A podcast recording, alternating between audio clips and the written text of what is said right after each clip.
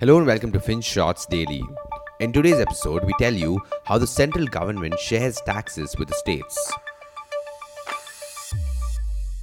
Before we start today's episode, here's a quick side note from Team Ditto. If you're a person who's great at communicating and are enthusiastic to join our team, Ditto is looking to recruit new insurance advisors. You don't even need to know about insurance. We would train you from scratch and you can enjoy working remotely with a great team. If you're interested or know someone who is, please click the link in the description below. Now, on to today's episode. Karnataka believes it is being shortchanged by the central government for a whopping 62,100 crore rupees. It says that it's not getting its fair share of taxes. Heck, the state's government even launched a protest in Delhi to right this wrong. What on earth is going on, you ask? Okay, let's take it from the top. Now, here's what you should know India has a three tiered tax system. Number one, you have the central government at the top, they tax our income. So it doesn't matter whether you live in Karnataka or UP, the central government still gets your tax. Then they levy a tax on profits from companies all over the country and they also earn from GST. Number two, you then have the state government in the middle. They also earn a share of the GST and they've managed to keep alcohol and fuel out of the GST net, so that's a big source of revenue. And then they charge things like road tax and stamp duty, which is paid whenever there's a legal document involved, such as during the sale of property. Number three, you finally have the local municipal bodies. They don't have many lucrative tax sources. They earn from property tax or taxes on utilities like electricity. Do you see the potential problem that emerges here? Income from corporate tax forms the lion's share of tax revenue for the country, and all that goes to the central government. Meanwhile, it's the state's responsibility to build and develop stuff like education and healthcare. And since they don't collect too much tax, they have to wait for money to be transferred to them. Then they have to transfer some money to their municipal bodies to handle local roads, water supply, street lights, sewage, etc. As you can see, the central government wields the power. For instance, Karnataka says that out of 100 rupees that gets collected from the state and goes to the center, it gets a measly 12 to 13 rupees back for its development. So this begs the question, how does the government calculate what states deserve? Well, we have a special body called the Finance Commission that advises the government on such matters. In theory, it's an impartial body. We say in theory because the head of the previous finance commission was a member of the ruling party. But anyway, there are two parts to the FC's decision making.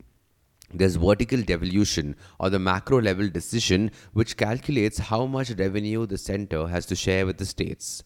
And by now, you know that states have larger spending responsibilities than the center.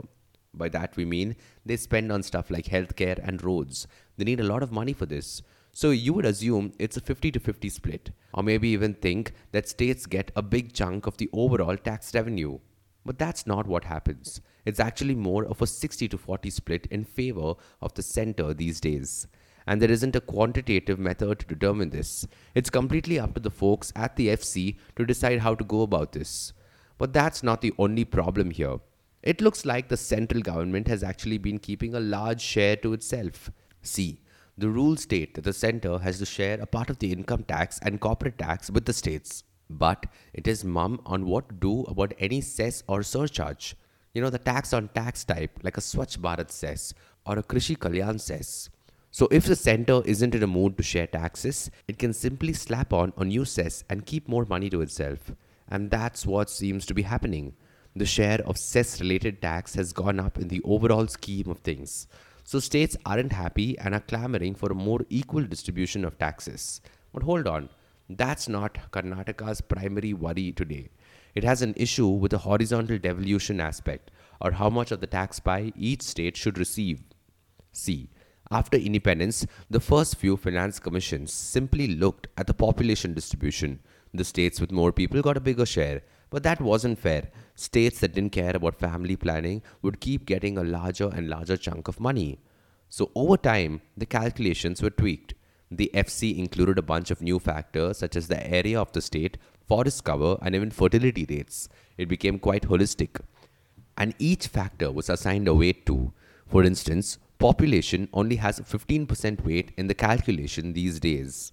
But the bone of contention here is a metric which has a 45% weight in the calculations, something called income distance.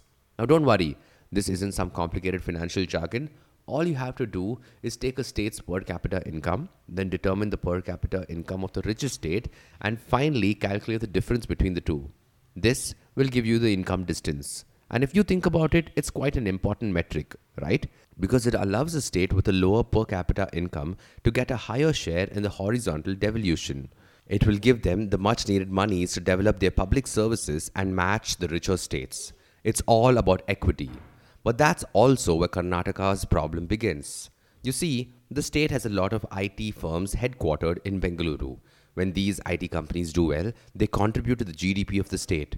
And naturally, a higher GDP figure increases the per capita income of the state. This also means that the state eventually ends up with a smaller share of taxes. In fact, while Karnataka used to get 4.71% of the pie before, it has now fallen to just 3.64%. But the thing is, Karnataka can't tax these IT companies and make money for itself, nor does it get income taxes from the rich techies in the state. So the state ends up making a big contribution to the center's coffers but gets a tiny share in return. And Karnataka is pointing out that it actually leads to inequity within the state itself. All the growth is concentrated in Bengaluru and it gets less money to develop the hinterland of Chamarajnagar, Kalburgi, and Yadgir. So it wants regional inequity to be taken into account too and not just state level per capita income. That's the crux of the debate here. The only question that remains is will things change? We don't know about that. All we can tell you is that this isn't the first time there's been a tussle between states and the center over sharing taxes. I mean, in 2008, when Narendra Modi was the chief minister of Gujarat, he lamented that the state only got 2.5% of the center's tax revenue. And he said, quote, if the center so wishes, it need not pay anything to Gujarat for a year, but then the union government should also not collect any taxes from the state. Unquote. It's kind of the same argument that Karnataka is making today. So you can see that nothing has changed. But who knows? Maybe one day the Finance Commission will come up with an idea that will revolutionize the tax devolution process and every state will be at peace. Maybe one day. Thank you for listening to today's episode. FinShots Daily is available on a bunch of streaming platforms such as Spotify, Apple Podcasts, and Google Podcasts. So make sure you follow us on your favorite podcast streaming platform. Until next time.